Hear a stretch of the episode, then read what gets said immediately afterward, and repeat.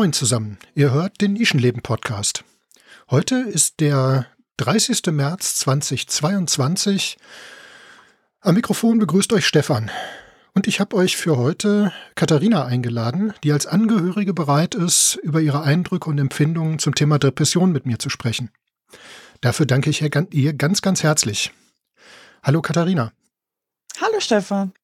Schön, dass du da bist. Und ähm, noch zwei Sachen in eigener Sache. Einmal, wie in den vorangegangenen Folgen auch schon, eine kurze Triggerwarnung. Wir werden uns hier über Depressionen, unter anderem auch äh, Persönlichkeitsstörungen, Borderline, unter Umständen Suizid, Angst, Trauma und Drogen und so weiter unterhalten. Das heißt, wenn jemand mit diesen Themen Probleme hat, möge er bitte entweder die Episode gar nicht hören oder dann lieber einzelne Teile überspringen. Also ich werde das in den Kapitelmarken ja reinschreiben, um was es geht. Noch ein Nachtrag zur Episode mit Sarah.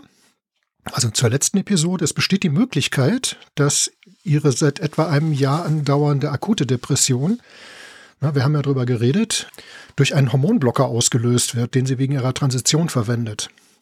Das bestätigt dann möglicherweise wieder einmal die Erkenntnis, dass auch Depressionen durch äh, Medikamente ausgelöst werden können.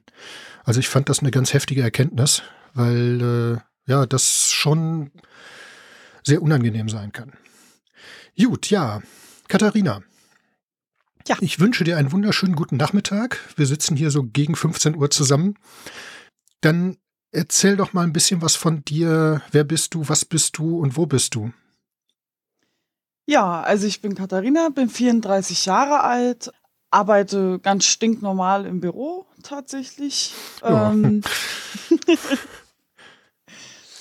ja, ja, was kann ich noch erzählen? Bin zusammen mit meinem Partner Björn. Ähm, wir leben zusammen und ja, das war's eigentlich. Ja, Erst. und unter anderem um deinen Partner soll es heute gehen. Also um dich und deinen Partner und um genau. euer Zusammenleben und das Verhältnis und die verschiedenen Sachen, die da aufgetreten sind oder immer noch auftreten. Er ist jetzt gerade in der Klinik, glaube ich, ne? Genau, richtig. Ja. Wie lange schon? Äh, jetzt schon, also äh, am Freitag sind es drei Wochen. Wow. Er hatte tatsächlich auch gestern äh, ein Einzelgespräch mit seiner Psychiaterin, die so geschätzt hat, dass es noch so zwei bis vier Wochen dauern wird, bis mm, er mm. kommt. Ja, das geht ja doch relativ schnell. Das ist doch schön. Ja. ja. Super. Ja, das ist dir nicht ganz leicht gefallen, glaube ich, ne? wie ich so, so mitbekommen habe, so ganz am Rande. Genau, genau. Tatsächlich war es am Anfang ziemlich schwer für mich. Ähm, gut, weil ich auch ein Mensch bin, ich kann tatsächlich schlecht alleine sein. Mhm. Dachte ich zumindest. Mittlerweile merke ich, es geht, wenn man sich mal dran gewöhnt hat, geht das tatsächlich doch ganz gut. Man kann es auch mal genießen, alleine zu sein und die Filme zu gucken, die man selber gucken will und so ich habe definitiv gelernt, damit umzugehen jetzt in der Zeit. Ja, das ist gut. Ja, ja, macht es dann ein bisschen leichter, ne? Genau. Mhm. Ja, prima. Und du, ihr habt das Gefühl, dass ihm da ein bisschen geholfen werden kann. Richtig. Ja, in der Klinik auf jeden Fall. Also er hat ja schon ziemlich lange verschiedene ähm, Krankheiten, die auch diagnostiziert ist. Er ist auch schon ganz lange in Therapie bei seiner Psychiaterin. Er hat auch schon Klinikaufenthalte hinter sich, nur da waren wir noch nicht zusammen. Mhm. Der letzte ging so, ja doch, ich glaube, das war der letzte, ging so sieben Monate. Okay. Da ging es aber tatsächlich zusätzlich noch um eine Suchtproblematik, weil ja, er von den, von den Tavor, glaube ich, war es. Uh, also ja. diesen Benzodiazepinen oh. abhängig geworden ist. Uh, genau. Oh, oh, das ist richtig fies, ja. Ja, und hat dann auch angefangen, sich die bei verschiedenen Ärzten zu besorgen und mhm. so. Und irgendwann hat er gemerkt, okay, das geht so alles nicht. Genau, und dann ist er auch in, in so eine Reha-Klinik gekommen, mhm.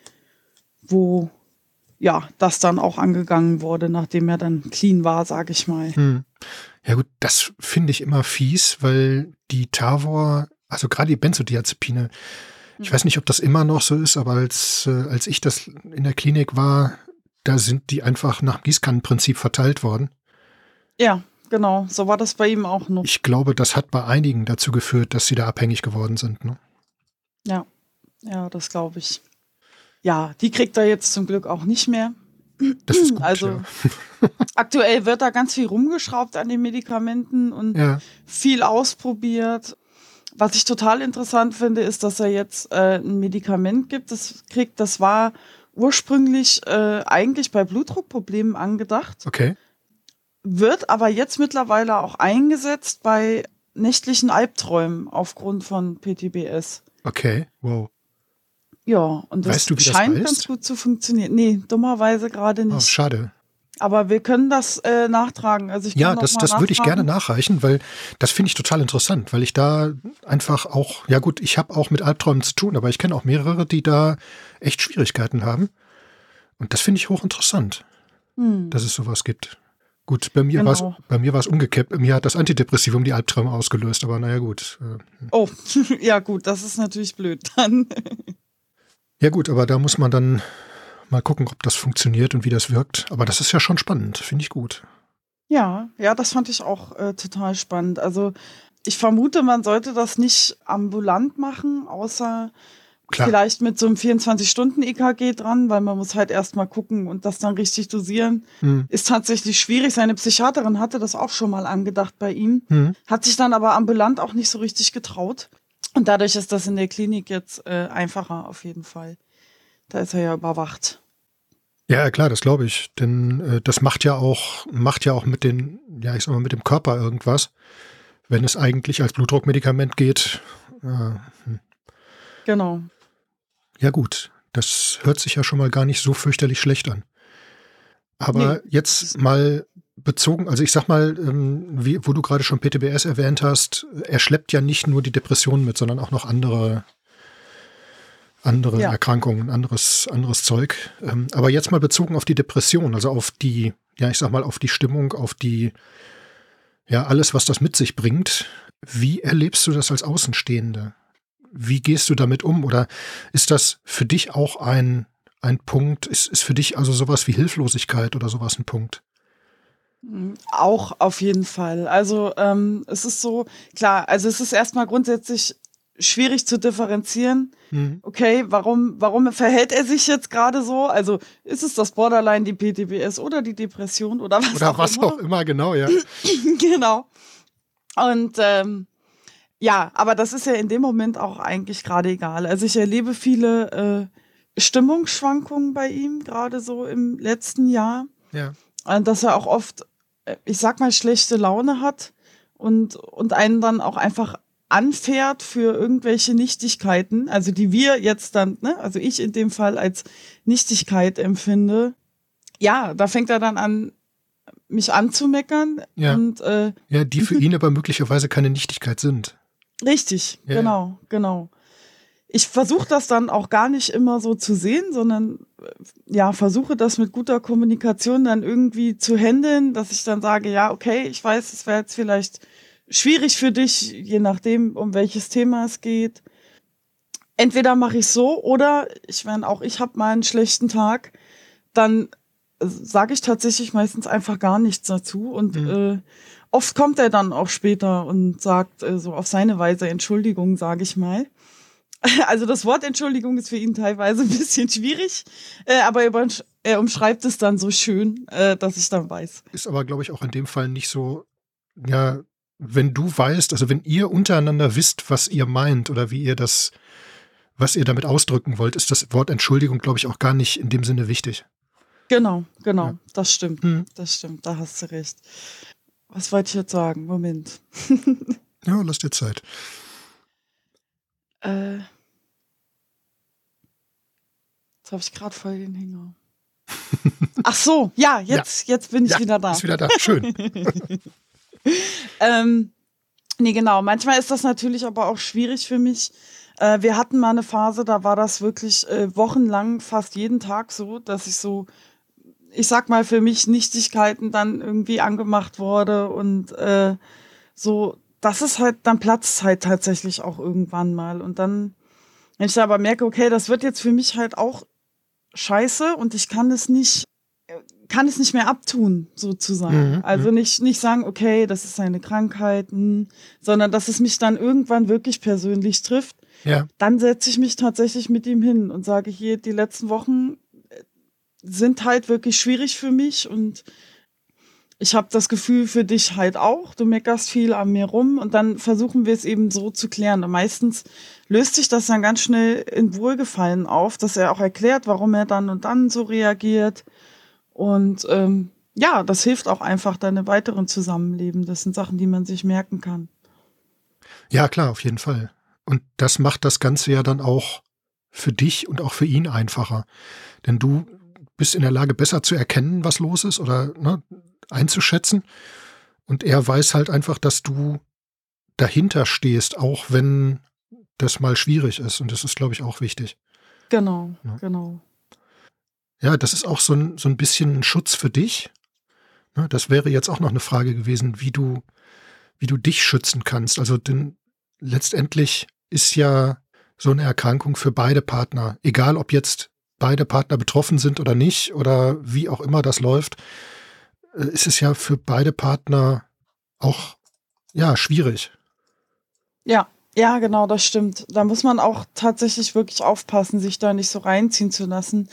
Wenn man merkt, dass einem so die emotionale Distanz, sage ich jetzt mal, fehlt, wenn, wenn er in so einer Phase ist. Mhm.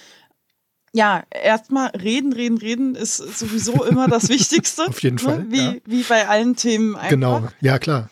Ansonsten habe ich aber auch schon drüber nachgedacht, beziehungsweise versucht, das hat wegen Corona dann leider nicht so funktioniert, mir einfach eine Selbsthilfegruppe zu suchen. Ja. Ähm, ist natürlich in seinem Fall jetzt tatsächlich auch schwierig, weil es gibt Selbsthilfegruppen für Angehörige für Borderliner, für PTBS, für dissoziative Störungen und ja, er hat dann halt irgendwie alles zusammen. Wo gehe ich denn jetzt hin? So. Aber das hatte sich mit Corona tatsächlich dann sowieso auch erledigt, weil die sich nicht getroffen haben und online gab es kein Angebot. Mhm. Und dann wurde es tatsächlich auch schon wieder besser, sodass wir das äh, aus den Augen verloren haben. Aber das zum Beispiel ist auch total schön, äh, er unterstützt das auch total. Also er sagt hier, dann geh ruhig auch in eine Selbsthilfegruppe. Auch, Auf jeden Fall. Ich kann natürlich. auch mitkommen und überhaupt. Genau. Ja, das ist wichtig. Also wenn, das ist ja, das ist ja eigentlich ein riesiger Glücksfall. Ne? Wenn er ja. jetzt sagt, geh dahin, damit du dich informieren kannst, damit du für dich selbst sorgen kannst auch. Denn das ist oft nicht so. Also das ist oft so ein Ding, ja, dass der Partner zwar da sein muss und sich ja mit der, den Erkrankungen beschäftigen muss und auch irgendwo das aushalten muss. Aber ja, dass dann einfach so eine, ja, so ein Schutz und so eine, so eine Hilfe für denjenigen dann einfach ver verweigert wird, sozusagen. Ja. Also, oder dann eben gesagt wird, ja, jetzt gehst du da schon wieder zu den komischen Leuten dahin oder so. Also das, genau. das passiert häufiger, als man so denkt. Ne? Von daher mhm. ist das echt ein riesiger Glücksfall. Das ist echt toll. Ja, definitiv. Das finde ich auch echt wirklich schön, dass er da so offen ist und dass er auch, ich sag mal, im Rahmen seiner Möglichkeiten versucht, mich da zu schützen. Mhm. Ja, was, was ja nicht äh, bedeutet, dass du dich nicht se selbst schützen kannst und musst. Genau. Ne, denn wenn er, also er wird das auf jeden Fall tun, ne, aus welchen Gründen auch immer. Ja. Aber er kann das halt nicht vollständig tun. Genau. Ne, das genau. ist halt so ein Ding. Und was auch so ein, so ein Punkt ist, das habe ich sehr, sehr häufig erlebt, oder das ist bei mir auch ganz, ganz, ganz krass passiert, dass jemand, der selbst nicht betroffen ist, als Angehöriger versucht, mich zu schützen. Mhm. Und das auch über einen Rahmen hinaus, wo der Schutz überhaupt notwendig ist. Also wo das wirklich so, ja, dann länger dauert und länger dauert und länger dauert und dann plötzlich sich irgendwann rausstellt, oh, ich muss dich ja gar nicht mehr schützen. Ja. Ja, sei es vor dir selbst oder sei es vor äußeren Einflüssen. Und das macht natürlich auch eine riesige Menge aus. Ja, das, das stimmt total. Also das ist bei mir auch so. Ich verfalle ganz schnell in so einen, ich sag mal, Aufpassermodus und, und äh, ja, ja, genau. Ja, ja, ja. So und will dann, ne, so klar, ich gehe einkaufen auf jeden Fall und mhm. äh, ja, dass man auch dann bei jedem Quäntchen nachfragt, wie geht's dir? Ist alles okay mit dir? Und äh, mhm. willst du das jetzt wirklich? Um mal zu dem Thema zu kommen, musst ja. du jetzt denn noch ein Bier trinken? Meinst du nicht, ist es besser für dich, wenn du das jetzt nicht machst? Genau, ja, ja, ja, ja. Das ist, das ist aber sowas, das passiert dir und du kannst es ja erstmal gar nicht steuern. Du, du denkst ja gar nicht bewusst drüber nach, was da passiert, sondern du du machst es einfach. Ne? Genau. Das ist genauso, wie das bei uns eine lange Zeit war, ja, dass meine Frau mich auch von vielen Sachen abgeschottet hat. Mhm. Und ich dann gesagt habe, du musst mich davor nicht mehr schützen. Ich halte das aus, das geht. Ne? Ich mhm. kann das jetzt. Es ist jetzt, das ganze Ding ist jetzt 15 Jahre her. Ich kann das jetzt. Oder ich bin ja. es mir einzukönnen. So. Ja, aber das macht halt eine Menge aus. So. Ja, das stimmt. Das stimmt.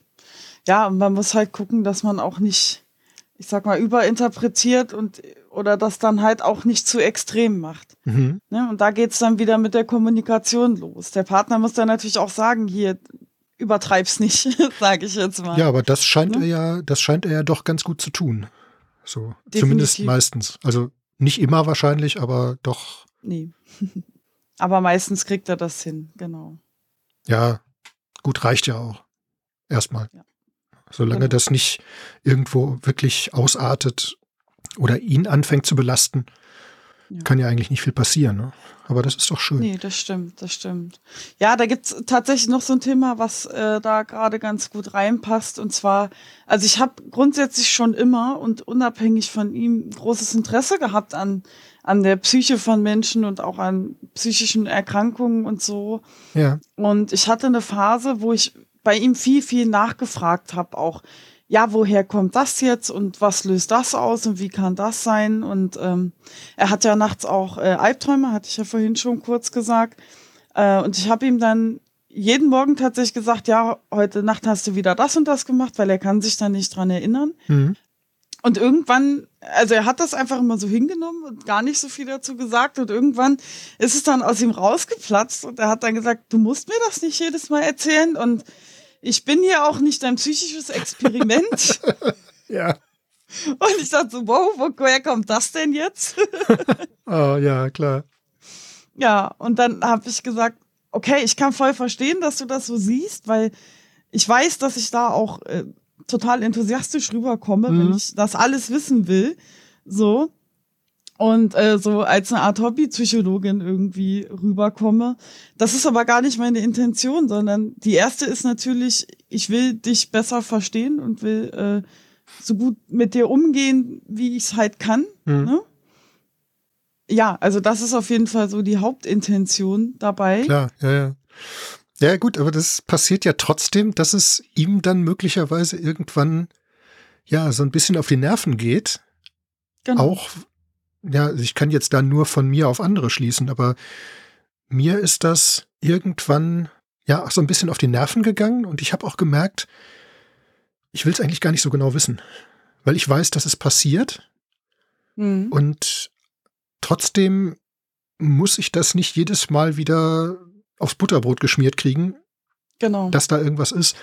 Und wir sind dann irgendwann dazu übergegangen, dass ich nachgefragt habe. Also das ist jetzt schon lange nicht mehr vorgekommen, ähm, das hat mhm. aber andere Gründe.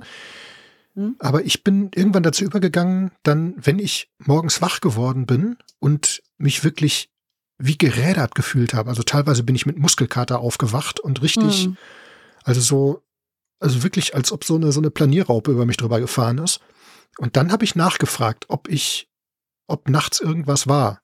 Und meine Frau wird meistens ja. davon wach, wenn ich dann Muskelkrämpfe kriege oder, oder anfange da ne, unter Albträumen mich zu verkrampfen oder irgendwas. Hm. Und dann sagt sie auch, ja, äh, du hast da ganz schön dich rumgeworfen und irgendwie und so. Mhm. Aber das eben auf Nachfrage. Und dann ist das auch okay.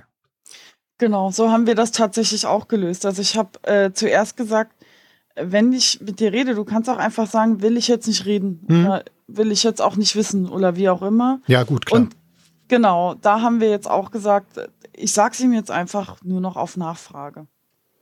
Ja, und damit fahren wir auch ganz gut. Ja, das ist doch fein. Das ist gut. Du kannst es wirklich nur auf, auf die auf die Nachfrage hin ist es, glaube ich, für ihn auch dann nicht so, nicht so, ja, ich will nicht sagen belastend, aber so, ja, dass er auch jedes Mal wieder da reingestoßen wird, drüber nachdenken genau. zu müssen, was da jetzt genau war. Ne? Mhm. Ja, ich weiß nicht, ob du das irgendwo schon, schon gelesen hast, aber bei mir ist das so, ich habe diese nächtlichen Albträume, also die Albträume schon noch, aber nur noch abgeschwächt. Mhm. Ähm, und ich habe auch die nächtlichen, diese, dieses Verkrampfen Also wirklich diese körperliche Reaktion praktisch nicht mhm. mehr. Und zwar seitdem ich mir vor zweieinhalb oder drei Jahren, die sind jetzt fast drei Jahre, da habe ich mir eine Gewichtsdecke gekauft. So ah, eine, so eine ja, davon habe ich auf jeden Fall schon gelesen von dir, genau. Ja, das war ein ganz irrer Effekt. Seitdem gibt es das nicht mehr. Also gar nicht mehr. Okay. Ja, also seitdem habe ich das, also das hat mich selber total überrascht, aber es ist nicht mehr, ja, es, es, es existiert einfach nicht mehr. So. Mhm.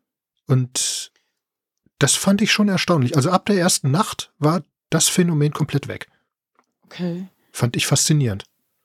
Ja, ich wüsste jetzt nicht, ob es bei Björn so funktioniert. Ähm, also wenn die Albträume durch diese Gewichtssäcke gar nicht erst kommen, okay, dann kann das bestimmt funktionieren. Aber wenn sie da ist und er hat Angst, springt er meistens auch aus dem Bett. Und ich glaube, wenn er das Gefühl hat, er kann das nicht wegen dieser Gewichtsdecke oder dass da so ein Hindernis ist, dass es eher schlimmer wird. Aber ja, man das kann das natürlich verstärken. Klar.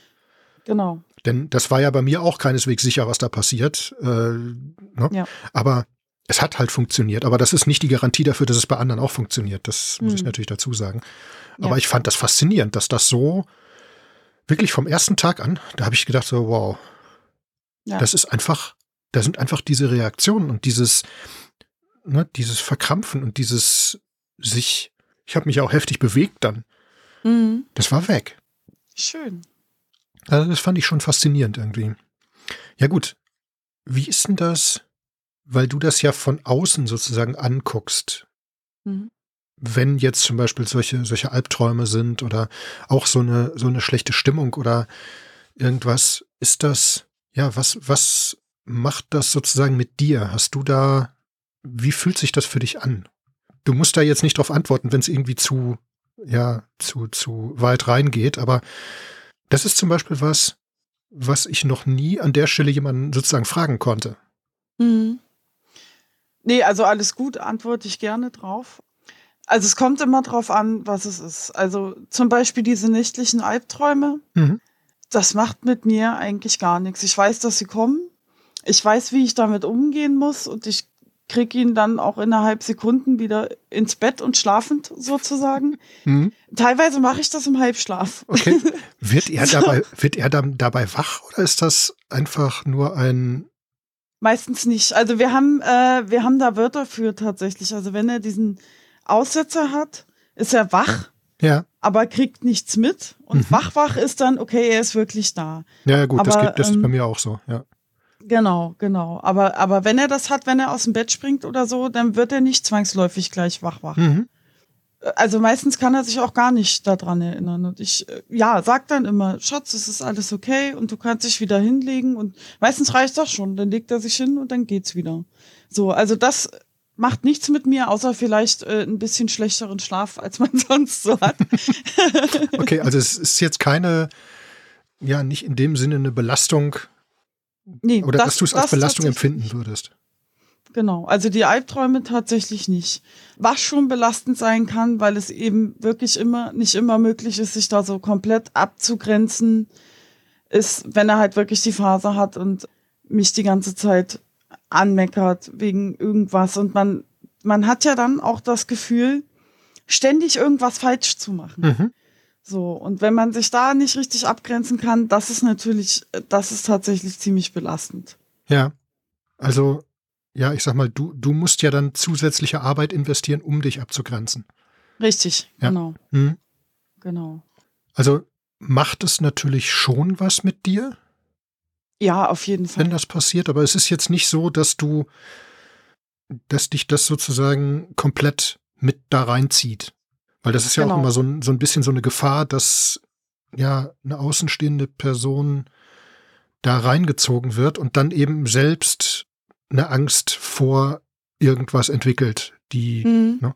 denn da weiß ich noch, wie das, wie das bei uns war, dass äh, ja meine Frau zwischendurch ein paar Probleme damit hatte, mich nach draußen zu lassen, so, ja. weil sie halt nicht wusste, was passiert. Ne? Das ist halt so ein, ja, ja, es, es genau. macht das nicht einfacher, sage ich mal.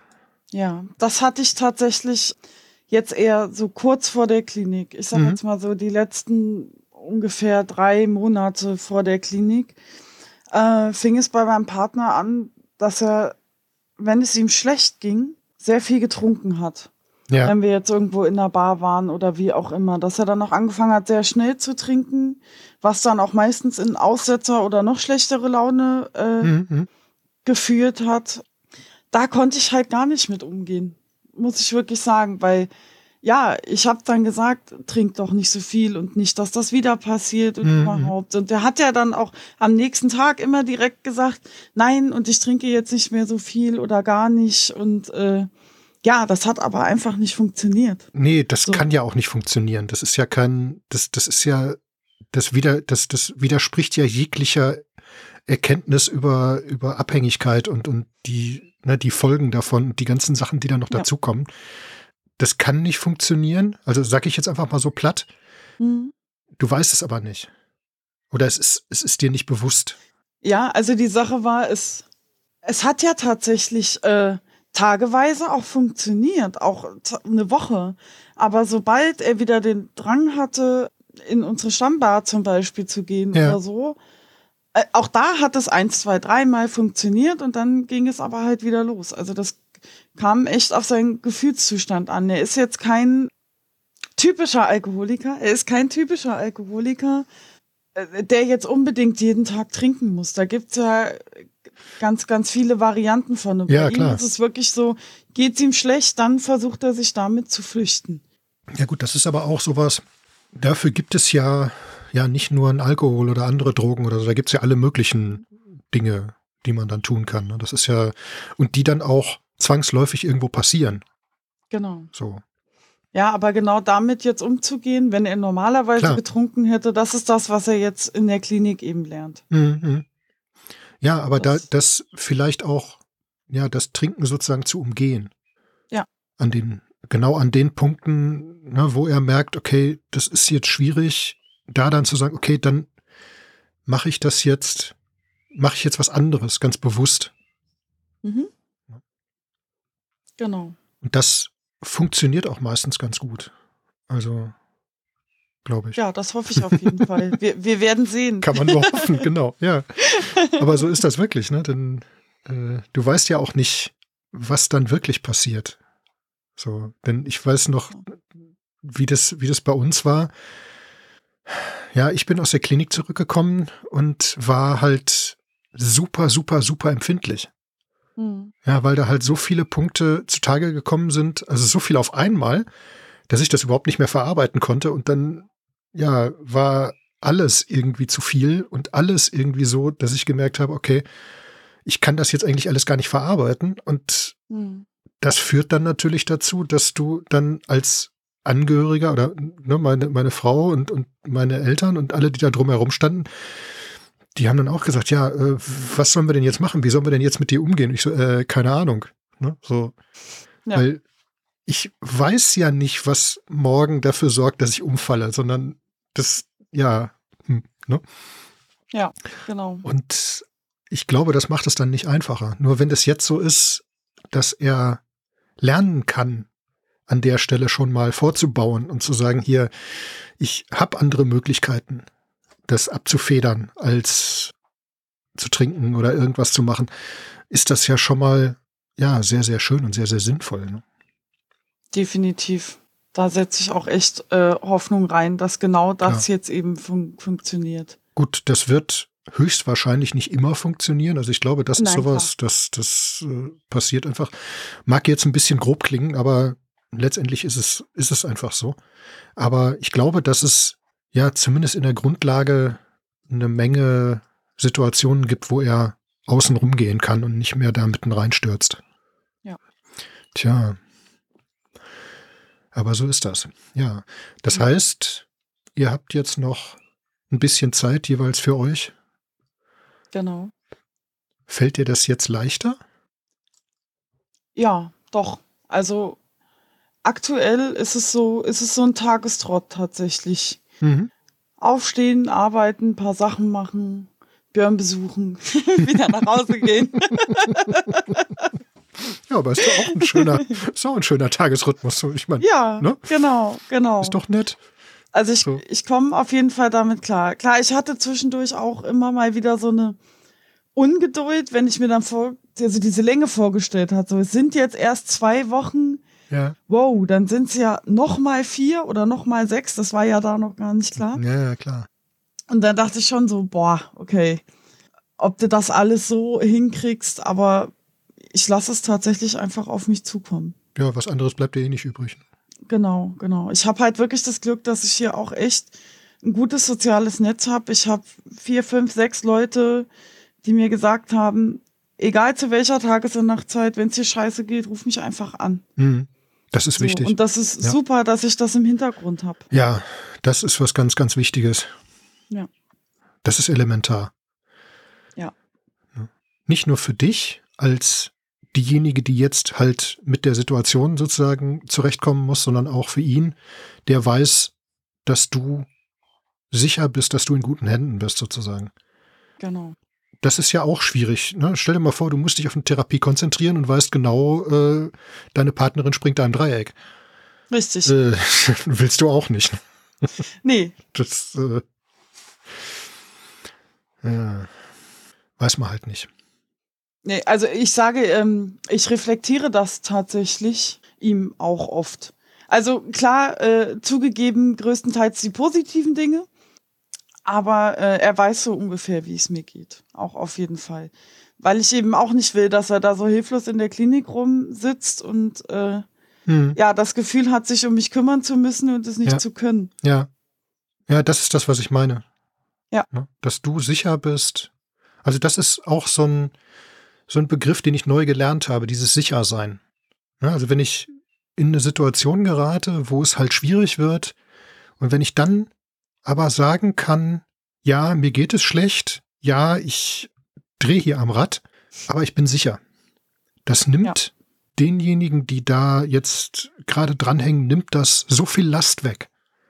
Ja, das nimmt so, das nimmt denen so viel, so viel Bürde ab, wenn ich sagen kann, ne, ja, mir geht's schlecht, aber ich bin sicher. Genau. Dass da Ich nichts- Das hin. Ja, ja, genau. Ja, nee, noch nicht mal, ich krieg das hin, sondern ich bin einfach nur im Moment an einem sicheren Ort, unter, unter Menschen, wo ich sicher bin, bei mir selbst sicher. Einfach so, weißt du, einfach so ein, so ein Sicherheitsgefühl da zu haben und zu sagen, da passiert jetzt nichts. Mhm. Denn das ist ja auch so ein Ding, ich weiß nicht, ob das für euch, ja, inwieweit das für euch ein Thema ist. Äh, das war es halt bei uns oder bei mir, ne, war, war Su ähm, Suizidgedanken und Handlungen waren halt Ja. eine ganze Zeit lang ein ganz großes Thema. Äh, ich weiß nicht, wie das für euch ist, aber ja, das belastet natürlich schon heftig. Ne? Hm. Ja, das war ähm, tatsächlich auch kurz vor der Klinik. Fing das an, dass er auch meistens, wenn er zu viel Alkohol getrunken hat, dann gesagt hat, ich kann nicht mehr und ich will diese Krankheit auch nicht mehr Mhm, haben. mhm. Das nervt halt einfach nur und äh, Hm. ja, und dann, ja, ich will jetzt hier einfach nicht mehr sein. So, wo man dann als Partner schon schlucken muss, dann versucht aber natürlich nicht direkt in Tränen auszubrechen, sondern, sondern dann eben Dinge sagt wie, ja, aber du musst doch auf mich aufpassen. Ja, Wer macht das denn, wenn du ja, weg ja, genau. bist? Ja. So, und, und ihn dann so wieder daran zu erinnern, was er, was er hier hat. Hm. Ne? Und was ihn hier hält. ja, klar. Genau. Ja, denn das ist auch so ein Thema, was, glaube ich, einerseits eine ganz, ganz, ganz schwierig ist, weil wenn du in der Situation als Betroffener drin steckst, Hm. dann ist da nicht mehr so viel Hemmschwelle. Ja. Also die, da wird einfach die Hemmschwelle immer kleiner und auch dieses, dieser Gedanke, was hält mich hier, immer kleiner. Ja. Und ich weiß genau, dass ich mich nach dieser Zeit, also ich sag mal mehrere Jahre nach dieser akuten Zeit, wirklich teilweise heftig mich dafür geschämt habe, was da gelaufen ist, obwohl ich Mhm. eigentlich nichts hätte ändern können oder nichts dagegen hätte machen können. Aber diese Scham, die spielt immer mit. Ja. Ne, also für mich, also von, von meiner Seite aus jetzt gegenüber denjenigen, die das aushalten mussten, das ist schon heftig. Kann ich mir vorstellen. Das sagt Björn tatsächlich auch teilweise, also nicht nur zu den Suizidgedanken, sondern allgemein. Oft entschuldigt er sich tatsächlich oder will sich bei mir entschuldigen dafür, ja, dass er so eine Belastung ist. Wo ich dann immer sage, das, das ist doch totaler Quatsch, was du jetzt erzählst. Du bist keine Belastung Mhm. für mich. Ja, genau. Ne? Also ja, klar, das ist ja. anstrengend, aber wir machen das zusammen. Ja, und, aber äh, das ist, das ist so schwer, das zu hören und das auch zu verinnerlichen und damit was mhm. anfangen zu können. Das ist so, so schwer. Ne?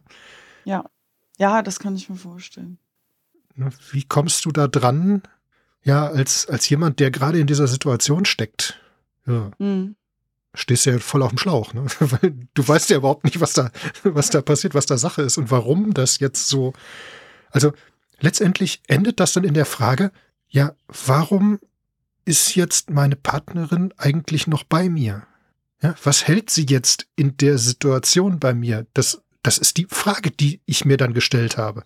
Hm. Gut, mittlerweile weiß ich das, aber trotzdem, ja, du kannst nichts, du, du kannst es nicht greifen, du kannst nichts damit anfangen. Du weißt nicht, was da, ja, passiert. Ja. So. Ja, die Frage hat er mir auch schon gestellt. Aber ähm, ja, tatsächlich kann ich da aus dem Stegreif einfach tausend Dinge nennen gefühlt, die einfach so toll an ihm sind und weswegen ich bei ihm bin. Und da ist. mhm. ja, ja, genau. Aber das, ja, dass das ankommt, ist echt schwierig. Ja. Also das ist echt eine Hürde. So. Also zumindest war es das für mich ganz heftig. Nee, das glaube ich auch. Also ist es für ihn auch. Äh, das merke ich allein daran, dass er sowas auch mehrfach fragt. Mhm. So. Mhm. Ne? Die Frage kommt immer mal wieder und wie hältst du das nur aus? Und ne? ja, Klar. geht. Ja, aber das ist, das ist genau das. Ne? Außerdem ähm, kann ich bei ihm tatsächlich auch sagen, ich halte das aus, weil ich so stark bin wegen dir, weil du mich so stark gemacht hast. Das ist es ja bei ihm tatsächlich. Also er hat mich wirklich mhm ich war nicht besonders selbstbewusst, als ich Björn kennengelernt habe. Ja. Und er hat einen sehr selbstbewussten Menschen aus mir gemacht. Und genau das, ja, als hätte er mich so irgendwie vorbereitet auf die Situation, die ich jetzt gerade habe. Aber das ist ja auch, das ist ja auch heftig, ne? Ja. Also da, puh. Ja, es ist, es ist teilweise das, das, ein bisschen das, gruselig. Ja, das ist gruselig. Das macht mich jetzt ein bisschen sprachlos, muss ich sagen. Das passiert nicht oft, aber doch. Ja, das ist heftig. Ja. Ja, da haben wir viele Themen, die bei uns irgendwie äh, mhm. äh, ja einfach krass sind, weil, weil auch alle uns rum sagen, ihr habt euch einfach gesucht und gefunden. Es gibt nichts, was besser ja. passt als ihr beide zusammen. So. Ja, das ist bei uns auch so. Und ja. es ist ja auch so, wir haben ja schon, also ne, meine Partnerin und ich, wir haben ja schon ganz viel zusammen durchgestanden. Ne, von, mhm. ach, was auch na, was weiß ich, kann ich jetzt gar nicht alles aufzählen. Also rein statistisch gesehen, das haben wir schon vor Jahren irgendwann mal gesagt, müssten wir schon fünf oder sechs Mal getrennt gewesen sein. Aber wir sind einfach nur noch fester zusammengewachsen dadurch. Genau. Ja, durch ganz viele Ereignisse einfach und jeder um uns rum denkt so, wow, warum sind die beiden eigentlich immer noch zusammen irgendwie? Ne? Das ist also ja, so ein, genau. ja. Ja, aber es ist schon heftig, das glaube ich. Ja. Ja, mir stellen auch ganz viele Leute immer die Frage, wie machst du das? Ja. Wenn die das dann auch mal mitkriegen oder ich engen Personen auch mal was erzähle. Mhm. Und dann sitze ich da immer und denke mir, ja, ich mach's halt. Also warum auch nicht? Er ist es, mhm. er hat es einfach verdient und er ist es wert. Mhm. Ne? Und deswegen mache ich das. Ja. Und das ist echt schön. Das ist richtig, richtig schön. Ja. Oh. Ganz melancholisch jetzt. Ja. Ach, ich finde, nee, gar nicht melancholisch, eher so, so, das ist einfach schön. Ja. Ja, ich finde das einfach super toll. Ja, ich mag sowas. Ich mag das total, wenn Menschen so zueinander kommen und so zueinander finden und zusammengehören und gemeinsam dann durch das alles durchgehen. Ne? Ja. Das ist einfach schön. Weil ja, leider die, ich sag mal, die, die Realität ist genau andersrum, ne? dass gerade solche Sachen dann zu Trennungen führen oder zu, ja, weiß ich nicht, irgendwas, was man eigentlich gar nicht haben will. Ja. ja. Naja. Ja, ich glaube, dir brauche ich die Frage nicht stellen, äh, wie es dir gerade jetzt geht. ich bin gerade emotional und freue mich. Okay, schön. ja, ich Ihr habt das ja bestimmt in der letzten Folge gehört. Ich habe das mit Sarah zwischendurch mal gemacht, weil sie halt da wirklich akut im Moment in dieser depressiven äh, Episode drin steckt und man halt nicht weiß, ja, was ist jetzt Maske, was ist jetzt, was ist jetzt echt und wo ne, rutscht das jetzt gerade ab, wenn man da auf Themen zu sprechen kommt, macht das schon ab und zu mal ein bisschen schwierig so. Aber ich glaube, ja, du bist da, ja, ich sag mal, auch genug distanziert, um mhm. dass es dich nicht komplett mitreißt. Ne? Ja, das stimmt. Also ähm, nicht nur distanziert, tatsächlich ist das bei mir auch, ähm, ich habe so eine Grundnaivität. okay. Das bedeutet so, ich, ich reagiere einfach auf die Situation, die ich da gerade habe. Ja, auch impulsiv, also ne, spontan. Mhm. Einfach. Das hilft. So, dass ich mir nicht so viele Gedanken darüber mache, warum ist das jetzt gerade so und äh, ah, warum habe ich den Freund, der so ein Psycho ist, sozusagen, sondern ich bin ja glücklich, dass ich genau diesen Freund habe und mhm. äh, ja, deswegen mache ich das jetzt einfach. Ja, klar. Das ist ja auch schön. Genau. Aber ja ähm, wo du gerade Maske gesagt hast, ja. Das kann er natürlich auch ziemlich gut, ne? Also seine mhm. Probleme zu maskieren. Von mir macht er das sehr, sehr selten, macht er natürlich auch, aber äh, also soweit ich das beurteilen kann, relativ selten. Kannst du da durchgucken? das ist eine schwierige Frage, weiß ich nicht. Weil, keine Ahnung. Ähm, mhm. Manchmal schon, ja. Äh, da habe ich aber dann auch wirklich das Gefühl, dass das eigentlich, da sollte ich auch durchblicken. Mhm. So. Also, also in manchen Absicht, ne? Situationen ne? kriege ich das hin. Genau, ja. genau. Ja, okay. Dass er sagt, nein, mir geht's gut. Und dann sage ich, nee, dir geht's gerade gar nicht gut. Das sehe ich ja jetzt. Also, mhm. äh, los. Entweder redest du drüber oder du sagst, ich will nicht drüber reden, aber nö. Ja, genau. Ne? Ja. Verarsch mich nicht. Aber es ist äh, auch schon passiert, dass ich überhaupt nichts mitgekriegt habe, so die Tage davor. Und dann hatte er ganz heftigen Aussetzer und hat mir in dem Aussetzer aber erzählt, ihm geht's schon tagelang schlecht und er hat schon tagelang Suizidgedanken. Und ich dachte, wow. Ja. Krass, ich dachte, ich krieg immer alles mit bei dir. Hm, so. War wohl doch ne? nicht man, so, ne? Man kriegt da ja auch in Anführungszeichen so eine leichte Arroganz. Ja. Ne? Dass man, dass man denkt, ja, mein Partner, den kenne ich in- und auswendig und sobald er mit dem rechten Auge zuckt, weiß ich, was los ist. Mm, ja, ja. das ist aber nicht immer so. Genau, das holt einen dann auch mal auf den Boden der Tatsachen äh, ja. zurück, sowas. genau. Ja, das tut es. Also das ist selbst bei uns noch so. Also ich sag mal, die akut, also diese Akutsituation ist jetzt fast 20 Jahre her. Mhm. Und selbst da ist es noch so, dass manchmal ich ja recht heftig dazu aufgefordert werden muss, jetzt doch mal damit rauszurücken, was eigentlich los ist. Mhm. So, ne, das läuft dann auch wirklich so, jetzt, komm, da ist doch irgendwas. Jetzt sag mal. Ja. Also, woran wir gewöhnt sind, ist, dass das manchmal ein bisschen länger dauert, bis ich also ich zeige, dass es mir schlecht geht. Mhm. Aber ich brauche ein bisschen, bis ich, bis ich das formulieren kann. Äh, das passiert öfter. Ist aber auch für uns beide okay und nichts Schlimmes. Aber es ist natürlich auch so, dieses, wenn ich das nicht zeige oder auch nicht zeigen will hm. und dann jemand trotzdem dahinter kommt, ist natürlich für mich erstmal doof. Ja, weil ja, ich klar. merke so, äh, das war jetzt so eigentlich nicht gedacht. Dass da das jetzt plötzlich einer dahinter guckt. Ne? Das, das, das wollte ich jetzt nicht. Das ist blöd. So, das, hm. das, das will ich nicht. Aber auf der anderen Seite bin ich dann natürlich auch ganz froh, wenn dann jemand ankommt und sagt immer, äh, da ist irgendwas. Jetzt mal, ne? Jetzt geh mal eine Stunde in dich und dann reden wir mal drüber. Ja. Ne, da, denn das passiert nicht nur bei uns in der Familie, sondern auch mit guten Freunden, die halt wissen oder die teilweise selber die gleichen Probleme haben oder ähnliche Probleme haben. Hm. Da unterstützen wir uns schon gegenseitig ein bisschen. Ne? Dass also wirklich ab und zu mal der einen Tritt vom anderen kriegt, um dann mal rauszurücken, was eigentlich los ist. Und das funktioniert eigentlich ganz gut. Ja. Ja, ja. Ja, aber das ist interessant, dass das eigentlich überall so ist, ne? Bei jedem. Irgendwie so ein bisschen, dass diese, dass diese Maske da ist, dass dieses Maskieren da ist. Oder dass dann teilweise auch Leute sagen, ja, das ist jetzt meine Maske. Ja.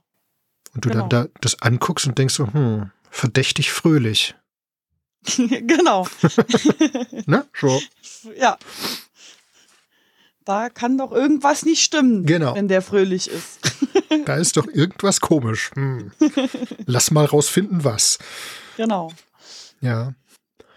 Aber das ist ja auch, das, das führt ja auch so ein bisschen dahin, wenn du merkst, dass es ihm nicht gut geht und du eigentlich jetzt natürlich das ändern möchtest. Also ich, ich weiß nicht, inwieweit du es ändern kannst.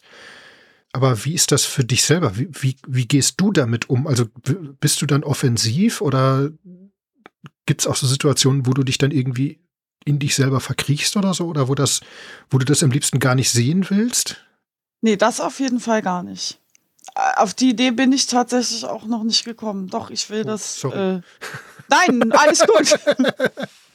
Nicht, dass ich dich da jetzt drauf gebracht habe oder so. Nein, nein, nein, nein. Okay, gut. gut. Nein, aber ähm, wie offensiv ich bin, kommt auch ein bisschen auf ihn drauf an. Ja. Anfangs war ich direkt immer sehr offensiv und habe ihn dann irgendwie 13 Mal am Tag gefragt, wie es ihm denn gerade geht. Mhm. Äh, was aber dann auch nur dazu geführt hat, dass die Antwort von mir geht es gut zu einem mm verkommen ist. Und dann irgendwann so, ey, jetzt hör doch mal auf, mich zu fragen, wie es mir geht und glaub mir einfach. Ja. ja gut, ist in gewisser Weise auch ein bisschen nervig dann, ne, wahrscheinlich. Genau, hm? genau, genau. Ja, ja, ich versuche das vorsichtig. Ich gebe mich oft auch einfach mit einem gut zufrieden. Beobachte das weiter. Ist ja auch okay. Gucke, Reicht ja auch. Wo auch. ich ansetzen kann, genau. Ja. Meistens kommt das von alleine. Mhm. So, also ich habe gelernt, er kommt meistens auch von alleine äh, auf mich zu. Ja. Oder auf, sage ich mal, leichten Druck. okay. Passiert das dann direkt in der Akutsituation oder danach? Nein, später auf jeden Fall. Also eventuell später am Tag, vielleicht auch ein, zwei Tage später. Hm. Genau, aber er, er muss dann erstmal da raus. Also er muss wirklich auch erstmal selbst raus und möglicherweise auch erstmal selbst finden, was jetzt gerade, was jetzt gerade los war. Ne? Genau, genau. Mhm. Manchmal weiß er auch selber noch gar nicht, was gerade das Problem ist, warum es ihm jetzt gerade doof geht. So. Ne? Das muss man ja dann auch erstmal selber rausfinden. Ja, klar, das kommt noch dazu. Ne? Das ist ja bei mir auch oft so, dass ich dann erstmal drüber nachdenken muss, was ist jetzt eigentlich? Ja. Und wenn mich dann jemand fragt, kann ich dem auch keine Antwort geben. Ja, genau. Ja? Also, pff, woher soll ich denn wissen, äh, was jetzt gerade kaputt ist? So. Hm. Ja, das stimmt. Äh, aber was mir gerade einfällt, ähm, tatsächlich gab es eine Situation, wo ich gesagt habe, okay, ich habe da keinen Bock mehr drauf und das will ich jetzt auch eigentlich nicht mehr sehen. Mhm. Das ist eben wieder der Alkohol gewesen, dass er äh, in der Bar war und da fröhlich rumgetanzt hat äh, und betrunken war und ich wusste, du bist überhaupt nicht fröhlich und jetzt mhm ich einfach nur die ganze Zeit ihn beobachtet habe und gehofft habe, dass er nicht gleich zusammenbricht oder er keinen Aussetzer kriegt, aggressiv wird oder was auch immer. Und da dachte ich, boah, am liebsten würde ich jetzt eigentlich einfach nach Hause gehen und ins Bett gehen. Aber das geht nicht. Also das, das war für mich absolut unmöglich, weil dann würde ich ihn alleine lassen. Und was ist denn, wenn, wenn was passiert und die anderen drumrum, die haben doch gar keine Ahnung, wie sie damit umgehen sollen. So, und ja, da, das war halt tatsächlich wirklich so kurz vor der Klinik, das war eigentlich die schwerste Phase, die, ich sag jetzt mal, ich mit ihm jemals hatte. Mhm. Und da war es auch so ein Moment, wo ich, wo ich halt am liebsten die Augen zugemacht hätte, aber ja. Ja gut, ich glaube, da kommt keiner raus, ohne solche, ohne solche Momente zu haben, ne, oder? Ja. Weiß ich nicht. Klar. Das ist ja auch schon sehr heftig, weil du auch nichts machen kannst. Du kannst ja nicht du kannst nicht einfach gehen oder willst du auch nicht und mhm. du kannst auch nicht, du kannst die Situation auch nicht von deiner Seite aus selbst beenden. Genau. Das muss er tun und das, ja. ja. Genau, alles, was du sagst, macht es, macht es nur noch schlimmer. Ja. Entweder spielst du mit und bist mit ihm fröhlich und ziehst halt deine Maske auch auf, mhm. sozusagen. Mhm. Ja, oder du sitzt halt in der Ecke und wartest, bis es vorbei ist. Ja. Und hoffst, dass dich kein anderer drauf anspricht, warum du da gerade so doof in der Ecke sitzt. Hm. ja, klar. Ja, genau. das macht es auch nicht einfacher, klar, das ist logisch. Gerade wenn das auch so in die, in die Öffentlichkeit geht mhm. und wenn eigentlich drumherum keiner so genau weiß, was, was passiert oder was passieren wird. Ne? Ja, genau. Hm. Also ähm, viele tatsächlich in unserem Umfeld wissen von seinen äh, Krankheiten, mhm. von der dissoziativen Störung und so und wissen auch so ganz grob, was das ist. Ja, aber, aber die sehen das in diesen Momenten nicht. Also wenn er da betrunken fröhlich rumspringt, sage ich jetzt einfach mal, mhm. ja, dann ist das so. Das, das macht jeder mal so. Ne? Klar. Ne? Ja, ja, das passiert einfach. Das ist ja jetzt auch nicht, nicht ungewöhnlich. Ja. So. Ja, und die denken ja auch nicht immer dran. Die sind ja nicht äh, immer damit konfrontiert sozusagen und kommen gar nicht auf die Idee, dass das irgendwas mit der Psyche zu tun haben könnte jetzt. Hm. So. Klar. Aber für ihn ist das auch, was, was ist denn das für ihn? Ist das für ihn eine Kompensation oder irgendwie ein, sich ja. selbst in so ein, ja, in so ein, so ein, so ein Modus zu bringen, nicht mehr nachdenken zu müssen? Oder was, wie schätzt du das ein? Was? Er hat mal zu mir gesagt, das war also tatsächlich auch schon in der Phase, wo wir wussten, okay, bald geht die Klinik los. Wir hatten noch kein Datum, aber wir wussten, es kann nicht mehr lange dauern. Ja. Äh, und da hat er zu mir gesagt, nein, ich will die letzten Tage in Freiheit jetzt einfach genießen. So, und dann, ich glaube, er zwingt sich einfach dazu zu genießen. Okay ich weiß oder ich bin mir sehr sicher, dass er es nicht genossen hat, was er da getan hat, wahrscheinlich. Aber das ist also das war nichts Schlimmes. Ne? Das, das ist jetzt die erste Frage, die mir auf der Zunge lag. War das denn ein Genuss? Also hat er das in der Form genossen oder war das ja? Also ich glaube nicht. Ich müsste. Ja gut, man weiß es fragen. nicht. Ja, man weiß genau. es nicht. Klar. Genau. Ja, es fühlt sich jetzt gerade für mich ein bisschen komisch an, über jemand Drittes zu reden, der nicht dabei ist mhm. und dessen Empfindungen ich so gut nachvollziehen kann. Ja. Das fühlt sich gerade komisch an. Das ist so ein bisschen, das, das ist, also das hätte ich so nicht erwartet. Also das fühlt sich wirklich ein bisschen merkwürdig an.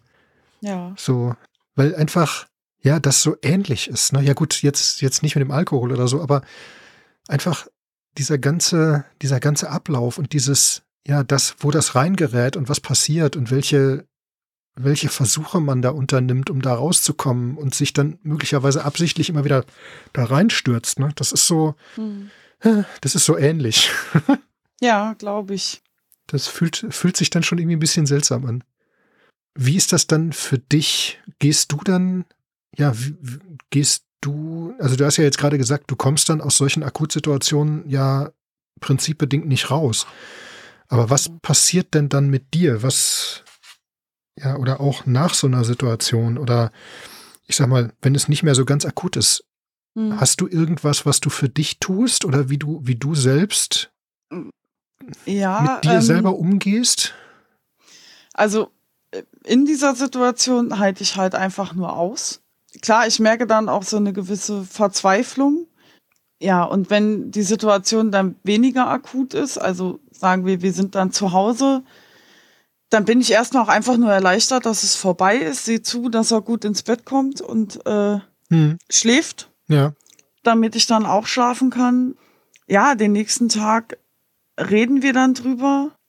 Meistens reicht mir das schon. Also hm. es, alle fragen immer, was ich, was ich für mich tue. Das ist, also ja klar, ich kann ein schönes Bad nehmen und lala, aber äh, was mir gut tut, ist mit ihm zusammen zu sein. So, ja, ist doch, und, ist doch okay. Ja. Ich glaube, das ist aber für einige, also oder für viele, glaube ich, ist das schwierig, oder? Ja. Wenn du sagst, dass, dass das das ist, was, für, was du für dich tust. Genau. Ich glaube, das kommt manchmal ein bisschen schräg an. Kann das sein? Ja, total. Total. Das, das, das kann man nicht verstehen. Aber ich genieße diese guten Momente einfach. Ja. So, und dann, ja, dann bin ich glücklich. Mhm.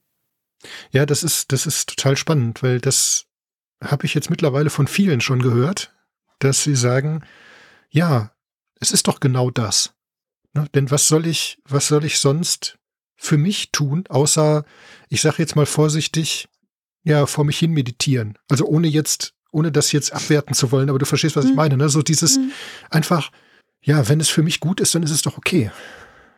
Ja, ja? genau gar nicht in die, in die Richtung, äh, dass du dich jetzt selbst verwirklichen musst sozusagen oder dich selbst irgendwie krampfhaft an irgendwas festhalten musst, sondern das tust, was dir wirklich gut tut. Hm. Ja, da glaube ich schon, dass da einige, dass es da an einigen Stellen manchmal hakt. Das kann ich mir gut vorstellen. Das ist ja auch das, was die wenigsten verstehen, ist, wenn ich dann sage, eben der Mensch, der mir äh, den Abend überhaupt nicht gut getan hat, das ist dann der, der mir auch hilft, da wieder rauszukommen. So, das muss man halt auch erstmal verstehen. Hm. Tatsächlich. Also ich kann auch verstehen, dass das schwierig ist, aber ja, ja, gerade in solchen Situationen mit Alkohol und diesem, diesem gespielten Fröhlichsein sozusagen, hm. weiß ich, dass das ist ja gar nicht der Mensch. So. Hm. Also, ne, das ist ja auch gerade nur seine Maske. Und der Mensch, der mit mir morgens aufsteht, äh, mich in den Arm nimmt, der mich zum Lachen bringt, das ist ja hm. der Mensch, der mich glücklich macht. Ja. Und das ist eigentlich der, der richtige Mensch sozusagen, ja, ja, der klar. Hauptmensch. Ja, natürlich. Das ist der Punkt. Aber genau das finde ich so schön, dass das genau so gut funktioniert. Das finde ich toll. Mhm. Na, wenn es an der Stelle über deine Grenzen geht, weißt du, was du zu tun hast? Na, also, dass du dann auf dich achtest und guckst, bis wohin kann ich gehen, bis wohin nicht. Aber da habe ich das Gefühl, dass du das ganz gut im Griff hast. Und andererseits, wenn es alles, was gut tut, ist gut. Genau. So. Richtig. Man kann auch ein Buch lesen oder stumpf ins Fernsehen gucken. Ja. Oder wie auch immer, da wo man halt Bock drauf hat. Andere machen Sport, das ist jetzt nicht so mein Thema. ja gut, muss ja auch nicht jeder machen. So. Genau. Klar.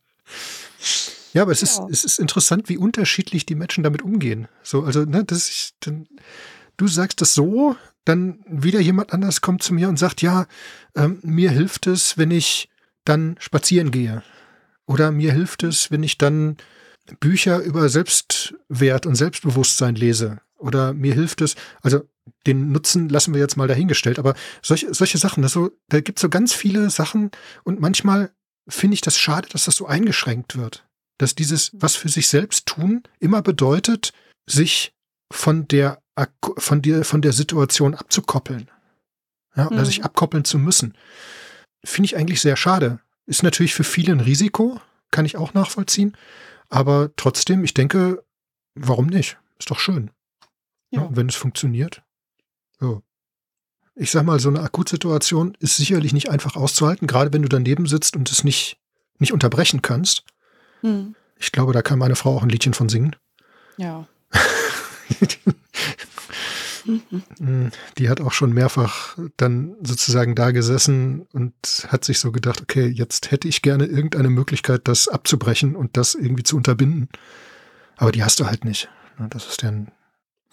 Aber du hast gerade, du hast gerade gesagt, dass äh, der Björn schon mehrfach in Therapie war. Genau. Kann man denn irgendwie zurückverfolgen, was denn wenn da so viel darunter liegt, also wenn da jetzt wirklich eine, eine Borderline oder irgendwas, was auch immer mhm. und auch Alkohol und so weiter darunter liegt, es gibt es überhaupt irgendeine, ja, irgendeinen Ansatz zurückzuverfolgen, was letztendlich ein Auslöser war oder ist das, versinkt das alles im Dunkeln? Mhm. Also es gibt da mehrere Theorien, das sage ich jetzt einfach mal. okay. Ich glaube, es kann nie mehr als eine Theorie sein. Ja, genau, genau, richtig. Also ganz am Anfang, auch ganz am Anfang unserer Beziehung, äh, hat er mir gesagt, dass die Psychiaterin vermutete, dass irgendwie seine Eltern bzw. sein Vater was damit zu tun hatten. Mhm.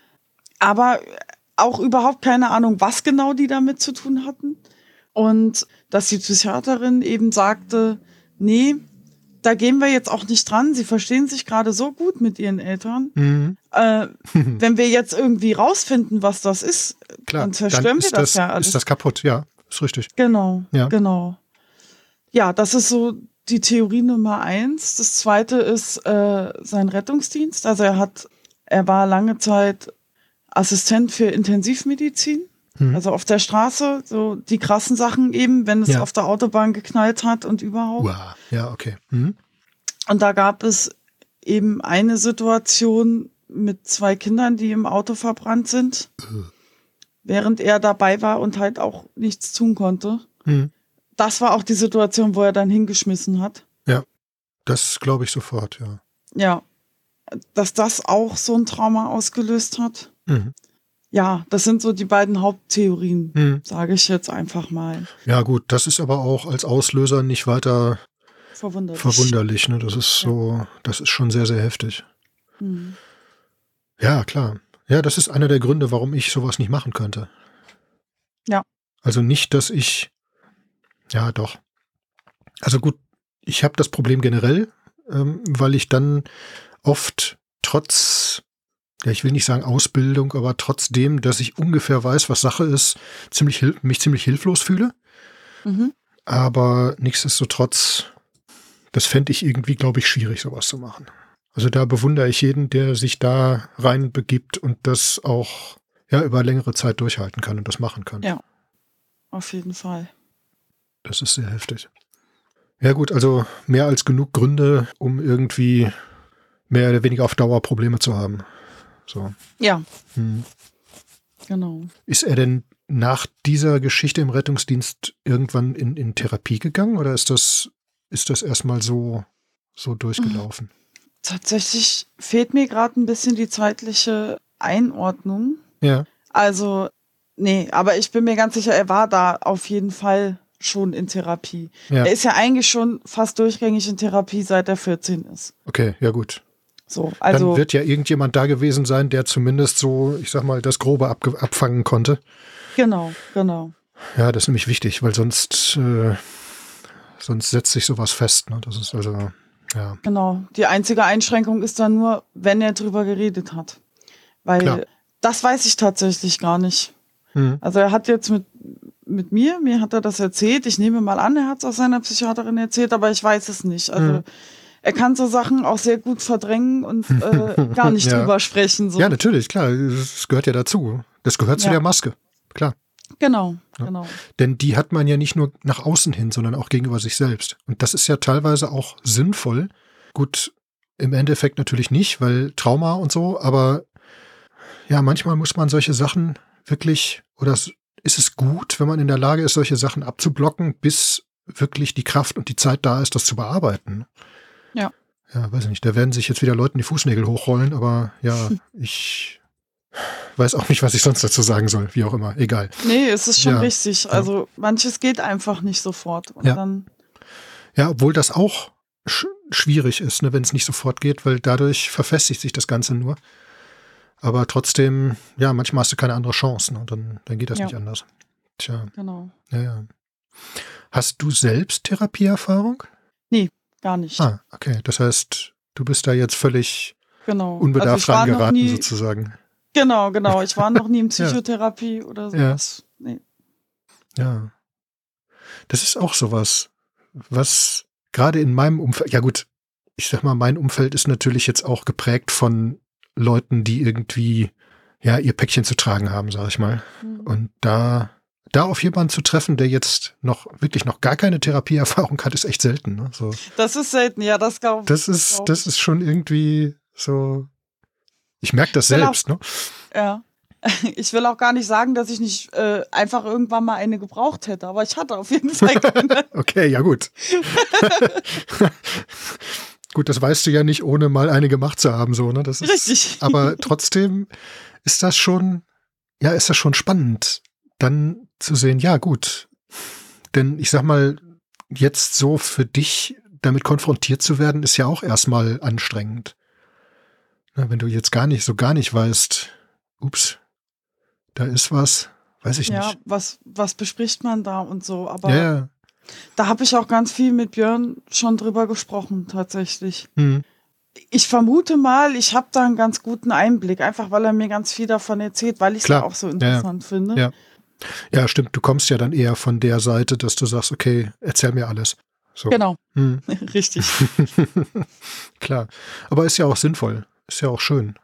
Ne? Gerade dann, ja, wenn dann dein Partner das auch nutzen kann oder da auch, auch rangehen kann und das auch, ja, damit auch, ja, jetzt fällt mir, das, jetzt fällt mir kein richtiges Wort ein, Sprachfindungsstörung.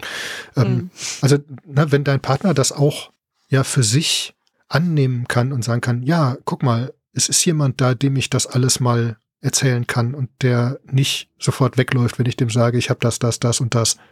Ja. ja. Denn genau. das macht ja auch riesig was aus. Ja.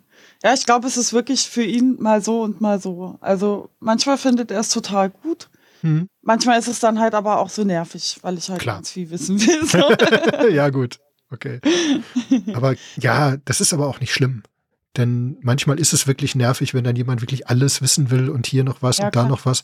Aber auf der anderen Seite, für ihn als Betroffenen ist es natürlich auch schön, wenn, wenn Interesse da ist. Ne? Und mhm. wenn sich jemand, wenn sich jemand auch vorstellen kann, sich dafür zu interessieren, was da gerade akut abgeht. Denn ja, das, das trägt immer so ein bisschen Last ab. So. Ja. Ja, schön. Das heißt, ich sag mal, er ist jetzt im Moment in einer Art Akutphase, aber das mhm. Ganze geht schon länger an sich. Genau, also ich, ja, halbes, dreiviertel Jahr mindestens. Mhm. Also jetzt das, was jetzt im Moment akut passiert. Genau, mhm. genau. Diese Probleme, die sich halt so langsam aufgebaut haben, die jetzt zu der Klinik geführt haben. Ja. Darf ich fragen, wie lange ihr schon zusammen seid? Zweieinhalb Jahre, also fast drei. Ah, wow. In zwei Monaten sind es drei. Ja. Das ist ja auch schon eine ganze Zeit, klar. Mhm. Ja. Ja, ach, das ist doch, ach, ich finde das, ich finde das toll. Ja. ist es. Ja. Was ich gerne noch fragen möchte, also ich habe ja, ich habe ja wieder meine kleine Liste hier, die haben wir jetzt fast, ja, schon fast durch eigentlich. Mhm. Eigentlich ungewöhnlich, sonst quatschen wir mal viel länger, aber egal. Äh, muss ja auch nicht sein. Also ich merke jetzt, also na, dadurch, dass durch das, was du mir jetzt erzählt hast, dass ihr ja an der Stelle sehr, ja, sehr offen auch miteinander umgeht und ähm, ihr euch gegenseitig halt auch erzählt, was gerade, was gerade Sache ist, was belastet, wie und was, was da gerade passiert und so. Hast du das Gefühl, dass jetzt, also jetzt der, der Therapieansatz, also praktisch jetzt die, ne, das, was vorher passiert ist und die Klinik und so weiter, dass, dass er jetzt dahin kommt, dass ihn das stabilisiert? Oder ist das jetzt noch so ein, so ein Effekt, dass man nicht genau zuordnen kann, was passiert oder wie das, wie sich das für ihn anfühlt? Ja, tatsächlich eher zweiteres. Also es ist auf jeden Fall gut für ihn, dass er da ist und er hm. fühlt sich wohl. Ja. Im Moment geht es aber hauptsächlich um Medikamente. Ja, also er hat da auch klar Gesprächstherapien und sowas mhm. äh, und und die Skills, ja. die er ja lernt. Ja, tatsächlich, wenn ich da so drüber nachdenke, das ist jeden Tag ein bisschen anders mein Gefühl dazu. Manchmal denke ich, ach ja, doch, er lernt äh, viel, um sich auch selber zu helfen. Mhm. Manchmal habe ich das Gefühl, boah, gut, okay, das meiste machen wir hier mit Tabletten. Ich will Tabletten auch überhaupt gar nicht verteufeln. Ne? Mhm. Es ist äh, manchmal einfach notwendig und auch sinnvoll, das ja. zu nehmen. Ja, nur es sollte halt nicht das Einzige sein. Ne? Man sollte Nein, das ist gucken. klar. Also, aber das ist halt auch, glaube ich, ein Problem, das bei den Kliniken liegt. Also gerade wenn das jetzt, wenn das jetzt akut ist, ich gehe mal davon aus, dass es jetzt keine Reha ist, sondern eine Akutklinik. Genau.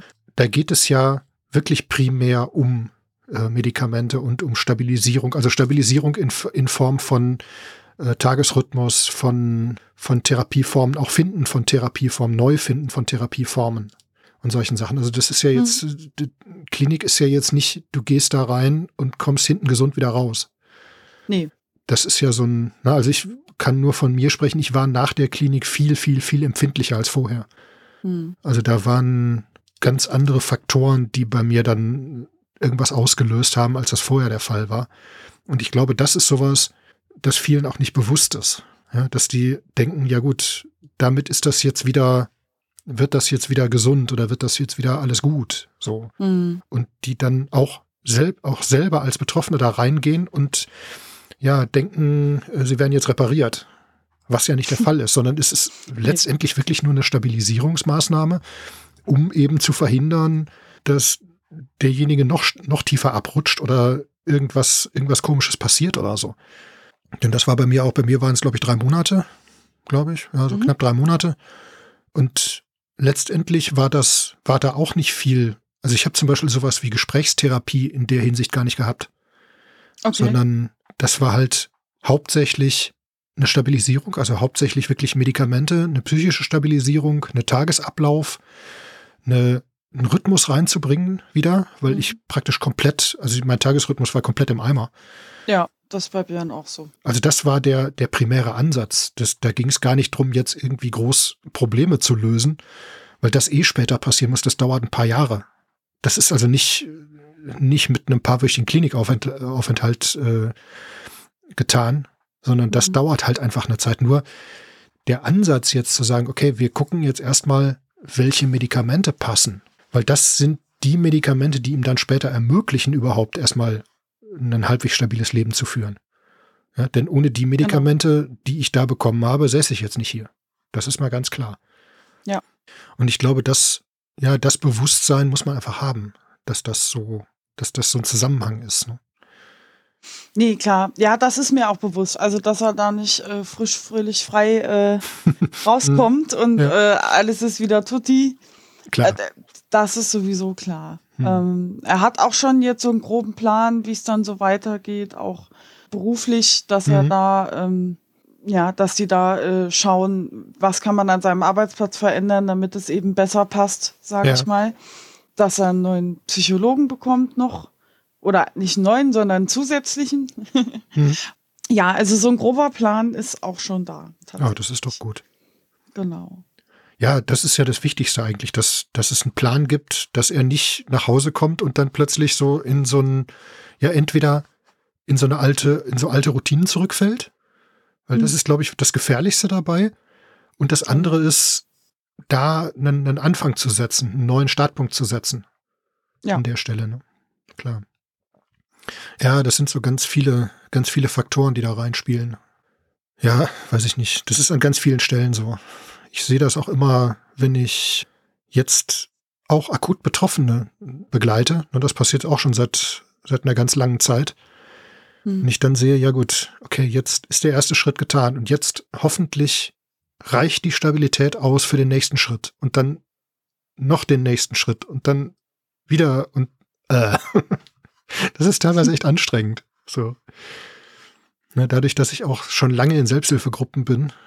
Hm. Ja, Na, du, du, kannst es halt nicht abkürzen. Das habe ich ja, glaube ich, äh, beim, beim Vorgespräch auch schon gesagt. Du kannst halt den Weg nicht abkürzen, sondern du ja. kannst zwar Ratschläge geben, aber irgendwann ist einfach der Einfluss erschöpft und dann musst du halt zugucken und abwarten, was passiert und hoffen, dass äh, der oder diejenige da dann halt durchkommt. Ne? Also du hast dann irgendwann, genau. verlierst halt einfach den Einfluss. Das ist so. Dann kannst du nur noch hoffen, dass es gut geht oder dass die Kraft reicht, um den nächsten Schritt zu tun.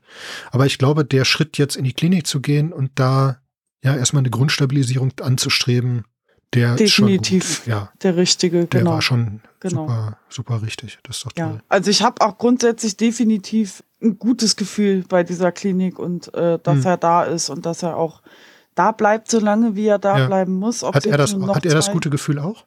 Ja. Ah, das ist schön. Definitiv. Weil das ist ja oft so ein, so ein Elend, ne? wenn du in die, so eine Klinik mhm. reinkommst und dann so, ach nee. Mhm.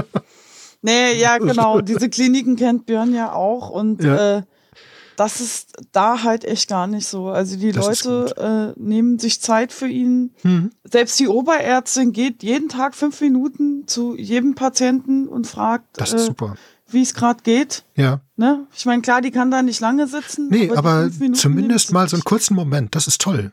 Das ist ja. richtig schön. Ja gut, ich habe den Oberarzt in den drei Monaten dreimal fünf Minuten gesehen. Mhm. War aber auch ganz gut so, der war mir unsympathisch. Okay. ja. Hm. Das hat man, Dann muss der nicht öfter da auflaufen. Dann ist das auch genau. okay, dann darf der auch wegbleiben. Ja. So, ne? Aber ansonsten ist das schon, ist das schon echt toll. Wenn das ja. so eine, ja, wenn das, wenn das ein gutes Gefühl ist, ist doch super. Hm. Das macht. Nee, da bin ich auch echt froh drüber. Ich hatte tatsächlich ein bisschen Bammel, mhm. weil dadurch, dass er schon so viel Therapieerfahrung hat und so viele Psychiater, Psychologen, Therapeuten durch hat, ja wie soll ich das sagen, hat er auch einen gewissen Anspruch und die Leute müssen sich erstmal bei ihm beweisen, ob sie das da auch können, was sie tun. Klar. Und ich dachte, oh nein, und dann kommt er dahin und erzählt ihnen erstmal, wie es funktioniert. Das wird schwierig. Aber das haben sie tatsächlich relativ schnell gemacht, sich zu beweisen, scheinbar. Ja, aber das, das muss ein, ein Therapeut oder ein Psychiater oder so, wo du hinkommst, der muss das auch aushalten können. Ja. Ja. Also ich, ich bin mir ganz sicher, dass, dass das auch zur, zu einem gewissen Maß zur Fachkompetenz gehört. Mhm. Auch aushalten zu können, wenn jemand da aufläuft mit, also ein Patient da aufläuft mit einem Haufen eigener Erfahrung. Mhm. Ja, denn ich würde jetzt auch nicht mehr, gut, ich habe das Glück gehabt, den Psychiater nie wechseln zu müssen. Mhm. Aber ich würde jetzt auch mit gewissen Ansprüchen da reingehen. Ja. ja. Ich würde jetzt auch da reingehen und sagen, ja gut, ich möchte aber jetzt erstmal hier sagen, das und das und das geht und das und das geht nicht. Genau. Ja. Denn ich weiß nicht, also den Anspruch habe ich dann schon. Ja. Und was noch dazu kommt, ich habe natürlich auch in der Klinikzeit und auch danach, lange danach noch, wirklich sehr, sehr, sehr viel Glück gehabt und sehr, sehr gute Erfahrungen gemacht. Und mhm. ich meide auch aktiv irgendwelche Einrichtungen, äh, von denen ich weiß oder von denen mir andere Leute erzählt haben. Ich kenne sie, ich kenne ganz viele mittlerweile, hm. die dann sagen, ja, nee, lieber nicht. Ne? Ja. Lass das lieber. Das, das hat Björn tatsächlich auch gemacht. Also äh, diese Klinik, in der er gerade ist, ist eigentlich vom Einzugsgebiet her gar nicht für ihn zuständig. Hm. Ja, Aber er hat gesagt, so. dass da in die hm. andere Klinik geht er nicht. Genau. Auf ja, keinen Fall, ja. das wird nichts. Aber das, das ist so eine Erfahrung, die du machst. Du merkst, genau. okay, nee, da willst du nicht hin. Du warst noch nie da. Ja, ja also doch, ich, er war schon da. Okay, ja gut, aber das, bei mir war es jetzt so, ich war noch nie da. Mhm. Aber ich weiß genau, gerade an die Stelle, wo ich dahin müsste, will ich nicht hin. Geht nicht. Ja. So. Und dann wird das schon für einen, einen Psychiater, der dich in eine Klinik einweisen muss oder der dann dafür sorgen muss, dass du da ein Bett bekommst, mhm. wird das dann schon anstrengend. Ne? Ja. So. Gut, ich hoffe, dass es nicht mehr nötig ist für mich, aber gut, man weiß ja nie. So. Ja. ja. Stimmt. Ja, gut. Aber ich glaube, die Erfahrung ist auch gut und dass man damit einfach irgendwelche seltsamen Effekte in Kliniken vermeiden kann, ist doch auch super. Ja, ja. auf jeden Fall. Dass die Leute da nicht mit komischen Sachen rüberkommen und man sich da nicht gegen wehren kann, das hat schon Vorteile. Ja, hast du noch irgendwas Ergänzendes? Hm. Also ich habe zwei Sachen. Ja. Also ähm, nochmal eine Geschichte in Anführungszeichen, wo ich die ganze Zeit überlege, ob ich es erzähle oder nicht. Mhm. Aber ich mach's einfach mal, wenn du sagst, oh nee, lassen wir es lieber. Oder Björn dann sagt, wenn er es hört, äh, nee, lassen wir das. Kein Problem. Schneiden wir es raus? Dann schneiden wir es raus, genau. Kein Problem. Genau. Es ist halt so, dass man manchmal als Angehöriger auch echt gruselige Sachen machen muss. Wenn eben also die Hauptsache bei Björn ist ja diese dissoziative Störung. Das bedeutet, ja. er bekommt Aussetzer, in denen er entweder komplett handlungsunfähig ist und ja. nur rumsitzt, oder ja, er agiert komplett normal und kein Mensch kriegt mit, dass er gerade in einem Aussetzer ist. Aber egal wie, er kann sich danach nicht mehr dran erinnern, okay. was passiert mhm. ist. Ja. So, und dann hatten wir eine Situation, da waren wir auch draußen, es war schon ah, halb eins oder so.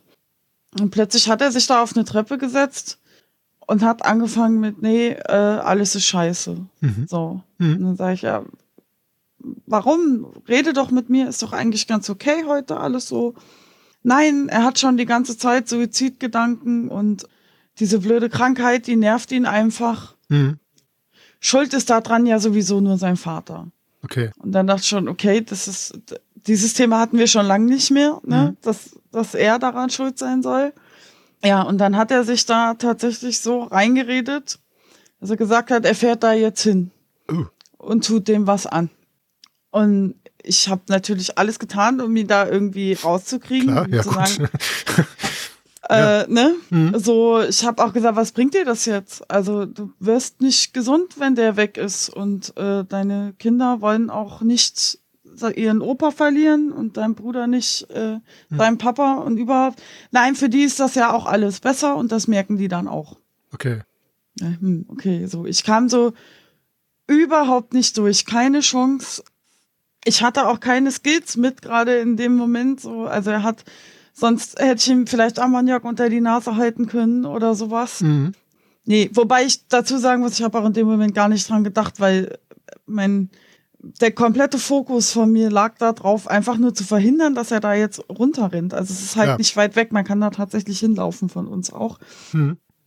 Ja, und irgendwann hat er mich an den Schultern gepackt und hat gesagt, pass auf, du rufst jetzt die Polizei, mhm. ich gehe jetzt da runter. Wenn die Polizei schneller ist, hat sie gewonnen. Wenn nicht, halt nicht. Wow. Ja gut. Mhm. Und ich stand da und dachte, das kannst du jetzt nicht ernst meinen. Mhm. Und dann habe ich aber gesehen, ja, er meint das genau so. Ja. Und dachte ich mir, okay, dann müssen wir das jetzt genau so machen. Also ich hatte tausend Horrorszenarien im Kopf, dass die kommen und ihn erschießen oder wie auch immer. Ne? Mhm. Ja, aber er ist dann losgelaufen. Ich habe das Handy in die Hand genommen, habe die Polizei angerufen, habe so gut wie möglich versucht, denen das zu erklären. Mhm. Hat tatsächlich auch ganz gut funktioniert. Also die Polizisten, die ich dann auch kennengelernt habe, die waren mega ausgebildet. Also die sind sowohl mit mir als auch später mit Björn wirklich gut umgegangen. Ja, die haben ihn halt gesucht und ja. er hat mich zwischendrin auch angerufen und hat gesagt, dass er sich in irgendeinem Gebüsch versteckt bei seinen Eltern und hier irgendwie alles voller Polizei ist. Dann habe ich gesagt, ja, äh, du hast gesagt, ich soll die rufen, jetzt sind sie halt da ja, dann hat er gesagt, nein, er geht jetzt, er geht jetzt dahin, wo er sein möchte. Mhm. Und da dachte ich dann auch, okay, ich habe natürlich sofort an Suizid gedacht. Ja. Keine Ahnung, ob er das jetzt wirklich damit gemeint hat.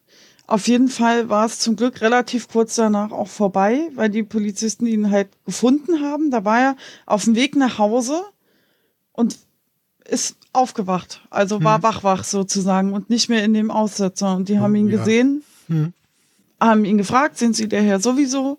Ja. Hm. Was ist denn los? Wo kommen Sie ja, her? Und dann, ja, ja. Genau, was wollen Sie denn jetzt von mir? ja, und die haben ihn dann tatsächlich ganz ruhig erklärt, dass er, ähm, dass ich angerufen habe.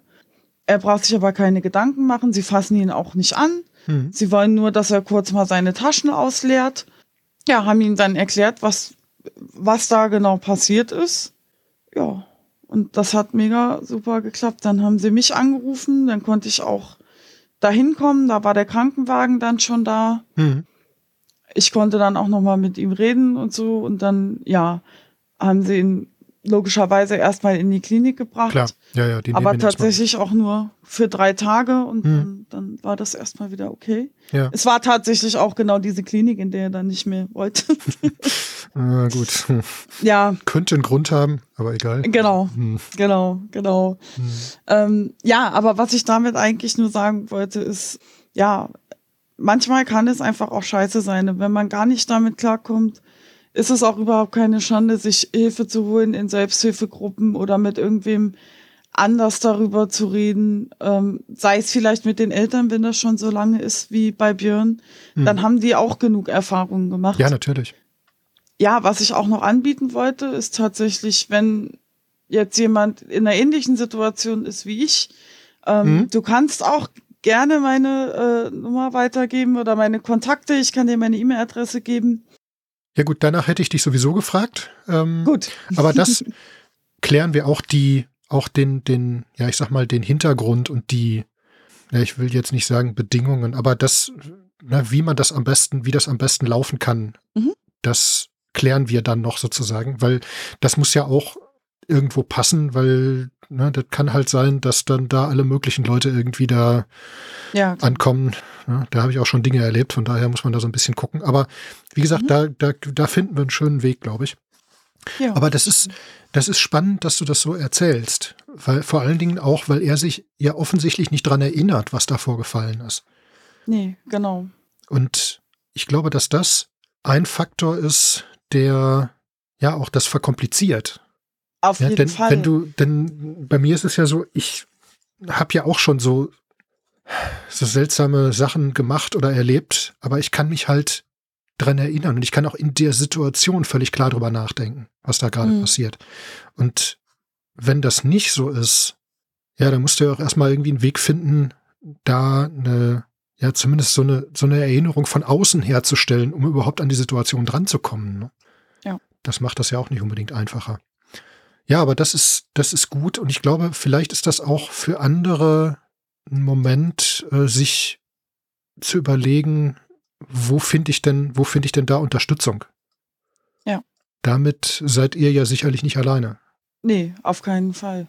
Also da kenne ich ja schon ein paar, denen es relativ ähnlich geht, aber die jetzt nicht unbedingt, ja, nicht einen Partner oder eine Partnerin bei sich haben, die sowas dann auch aushalten und ausgleichen kann und da auch, auch ja genau richtig reagieren kann.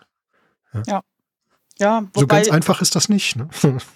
Ich wusste nicht, ob das in dem Moment richtig ist, was ich da mache, aber es, es gab keine andere Möglichkeit. Ich nee, wollte auch nicht einfach laufen lassen und nee. keine Polizei rufen. Ähm, nee. Aber das hat, das hat ja das, offensichtlich gut funktioniert. Es und hat super funktioniert. Es ist ja auch so, dass er den Vorschlag nicht gemacht hat, also nicht von ungefähr gemacht hat. Ja. Ja. Genau. Denn man weiß ja auch nie, wie lange dauert das jetzt, wie lange dauert der Aussetzer, mhm. was, was passiert da gerade, wann passiert das, wie passiert das. Ja, schwierig. Ja, aber das ist auch das Spannende. Also er hat mir den Vorschlag ja im Aussetzer gemacht. Also mhm. irgendwas muss da ja auf jeden Fall noch da sein, sozusagen. Dass ihn ja, noch logisch denken lässt und ihn, ihn sagt, das, was du da machst, ist jetzt eigentlich gerade überhaupt nicht richtig. Ja, aber so. dass er sich nicht dran erinnern kann, heißt ja nicht, dass er nicht klar im Kopf ist. Ja. Verstehst du? Also so, das, das ist ja nur, das ist ja, ja nur ein, ein Verhindern des Übersprungs der Erinnerung. Aber das mhm. heißt ja nicht, dass er nicht völlig klar denkt. Ja. Ja. Äh, das, das hat ja nicht, hat ja damit nichts zu tun. Das ist ja was, was ja oft fälschlicherweise dem zugeschrieben wird. Ja, was ja oft passiert, dass dann Leute von außen sagen, der hat jetzt da einen Aussetzer, der hat jetzt, der, der kann sich an das, was da passiert ist, nicht erinnern. Also hat der irgendwie in dem Moment äh, keine Denkfähigkeit. Verstehst du? Also nee, das kann ist, dann nicht, kann dann nicht klar denken oder irgendwas, sondern hm. ähm, ja, was auch immer dann auf diese Leute drauf projiziert wird, gut ist das nicht. Ne? Nee, das Und stimmt. Du kannst sowieso von außen nur sehr, sehr schwer einschätzen, was in der Person in dem Moment wirklich abgeht. Denn wenn mich jemand innerhalb einer Panikattacke sieht, dann glaubt der auch nicht, dass ich in dem Moment völlig klar im Kopf bin. Hm. Ja. Und selbst Ärzte, selbst Psychiater, ausgebildete Leute glauben das nicht. Oder können das, äh, denen fällt es schwer, das zu glauben. Oder erst nach dem mhm. dritten Mal oder so. Also das ist nicht so einfach. Ja, aber gut. Das ist ein gutes Beispiel, finde ich, dafür, dass äh, das alles nicht so ganz einfach ist, wie man sich das so allgemein vorstellt. Genau. Ja. Ich würde ja sagen, ich habe es mir äh, einfacher vorgestellt, aber das stimmt eigentlich auch nicht, mhm. weil ich habe es mir gar nicht vorgestellt. also als er mir gesagt hat, was los ist, das war sehr, sehr früh. Also ja. ich habe tatsächlich bei ihm übernachtet und äh, er ist eben nachts aufgewacht, hat aber nur geredet einfach so. Und mhm. dann habe ich ihm nächsten Tag gesagt, hey, du hast geredet im Schlaf. Mhm. Und dann sagt er, ja, mhm. da ist was. Ich muss dir da auch mal was erzählen. Ja. So, ja. aber das ist doch super das zeugt auch bei ihm von einer gewissen Erfahrung. Ja, auf jeden Fall. Also er hat auch gesagt direkt, das muss halt von Anfang an klar sein, dass du auch weißt, worauf du dich einlässt. Ich meine, man weiß das nie.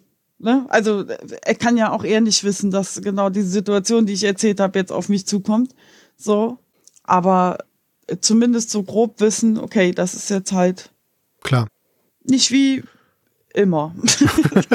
nicht so wie üblich, genau. Nicht so wie üblich, genau. Ja, ja gut, aber hat auch, finde ich, hat auch, ja, prima.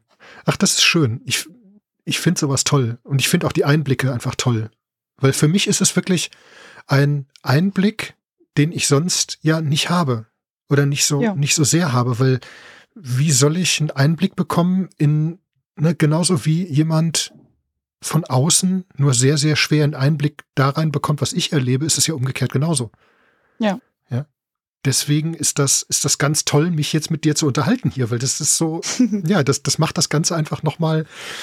Auf der einen Seite sind es natürlich ganz viele Sachen, die du beschreibst, die ich sozusagen von der anderen Seite aus kenne. Mhm. Ja, wo ich dann denke, ja, okay, so erlebt man das also von außen. Ja. ja. Obwohl ich das auch weiß, weil meine Frau mir das ja halt, halt erzählt hat. Aber trotzdem ist es nochmal was anderes, wenn dann jemand kommt, der gar nicht, also mit dem ich jetzt sonst nicht eng verbunden bin oder so. Mhm. So, und wenn du das dann erzählst und ich denke dann so, ja, okay, Also das ist das, was dabei rauskommt, was dabei passiert. Mhm. Einerseits ist das, ist das wunderschön, andererseits aber auch sehr anstrengend, weil das ja auch immer wieder ein bisschen, wo ich dann immer wieder ein bisschen merke, ja, du hast da auch eine Menge bei anderen mitgezogen und verursacht. Ja, ja, klar, das bleibt nicht aus. Also, das ist halt so ein, so ein Ding, das passiert. Aber das ist was, womit ich oder auch alle anderen Betroffenen mit klarkommen müssen. Ähm, was aber eigentlich die Angehörigen nicht betreffen darf. Oder zumindest nicht, nicht in der, nicht in der Intensität. Dass du jetzt damit klarkommen musst, dass du. Genau, das, das ist mir, das ist, das ist für mich ein Problem darstellen kann. Ja, das, also solche, mhm. solche Sachen zu, zu hören und für mich das zu vergegenwärtigen, was da eigentlich passiert. Ja. Das ist was, womit ich zurechtkommen muss. Das hat mit dir jetzt zum Beispiel nichts zu tun, sondern das ist was, was in mir ab, was in mir passiert. Hm. Ja, denn umgekehrt ist es ja genauso. Denn das, was du tust oder wo du mit deinem Partner umgehst, das ist ja auch was, was bei dir passiert und nicht bei ihm. Genau, ja. genau. Das stimmt. Schön, schön. Ja, soweit. Meine Liste ist durch. Ja. Jetzt fällt mir auch nichts mehr ein. So Jetzt fällt dir auch nichts mehr ein. Ja, okay. Ja, war ja auch lange genug. ja gut, ich habe zum Schluss noch so ein bisschen was in eigener Sache. Also wenn ihr Kontakt aufnehmen möchtet, ne, also jetzt gerade mit dir, Katharina, oder wenn ihr ansonsten Kommentare hinterlassen wollt, ganz klar geht über die Internetseite www.nischenleben.de. Da gibt es äh, eine Kommentarmöglichkeit, die E-Mail-Adresse, die diversen Accounts, also Twitter und Mastodon und so weiter von mir stehen da auch drauf. Wie wir das mit deinen Kontaktdaten machen, gucken wir mal. Da müssen wir uns mhm. mal überlegen, wie wir das am besten äh, hinbiegen. Aber das kriegen wir auch hin. Ansonsten danke ich fürs Zuhören für jeden, also jedem, der bis hierhin gekommen ist, so oder auch nicht oder wie auch immer. Die Episoden sind ja auch nicht mal ganz kurz. Und ich danke vor allem dir, dass du dich bereit erklärt hast, äh, so offen und so, ja, auch so, so, so schön drüber zu erzählen, was dich und was Björn betrifft und wie du das alles erlebst. Und ach, das ist einfach schön. Das, das ist einfach toll. Da danke ich dir ganz, ganz, ganz lieb für. Ja, sehr gerne. Ne? Ja, und ansonsten alles andere, wie gesagt, findet ihr auf der Internetseite und wir verabschieden uns jetzt erstmal und dann schauen wir mal weiter. Bis zur nächsten Episode. Tschüss. Tschüss.